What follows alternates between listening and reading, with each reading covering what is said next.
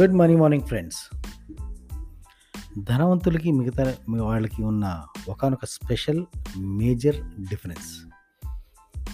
ధనవంతులు ఇప్పుడు కూడా అంటే ధనిక ధనవంతులయ్యే మార్గంలో ఉన్న వాళ్ళు కానీ ధనవంతులు కానీ ఎప్పుడూ కూడా నిరంతరం నేర్చుకోవడం లెర్నింగ్ అనే ప్రక్రియ మీద వాళ్ళు ఫోకస్ చేస్తారు. ఎక్కువగా వాళ్ళు దాన్ని పాటిస్తూ ఉంటారు.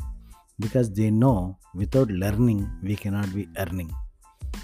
కాబట్టి లెర్నింగ్ అనేది ఎప్పటికప్పుడు అంటే నిన్నటిదాకా మనం నేర్చుకున్నది ఈ రోజున డబ్బులు సంపాదించడానికి పనికిరావచ్చు. కానీ నిన్న మనం నేర్చుకున్నది రేపు మనం డబ్బులు సంపాదించడానికి పనికిరాకపోవచ్చు.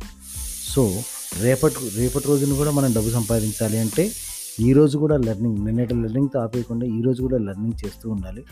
So if you are not updated in your profession you are outdated.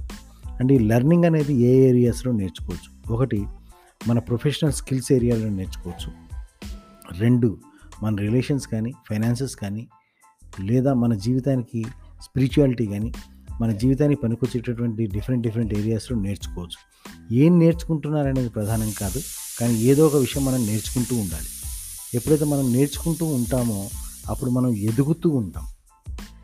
As long as we are learning we feel that we are growing the moment you feel మనకి ఎప్పుడైతే నేను గ్రో అవుతున్నాను నేను ఎదుగుతున్నాను అన్న భావన కలుగుతుందో అది ఆటోమేటిక్గా మన జీవితంలో ఎదుగుదలకి అత్యద్భుతంగా తోడ్పడుతుంది.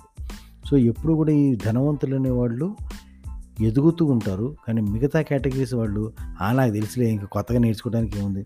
మనం నేర్చుకోవడానికి ఏమీ లేదులే అని కొట్టిపారేస్తూ ఉంటారు కాబట్టి వాళ్ళు అక్కడే ఉంటారు. కాబట్టి నేను అడిగే క్వశ్చన్ ఏంటంటే మీరు ఇంతకీ ఏ కేటగిరీ?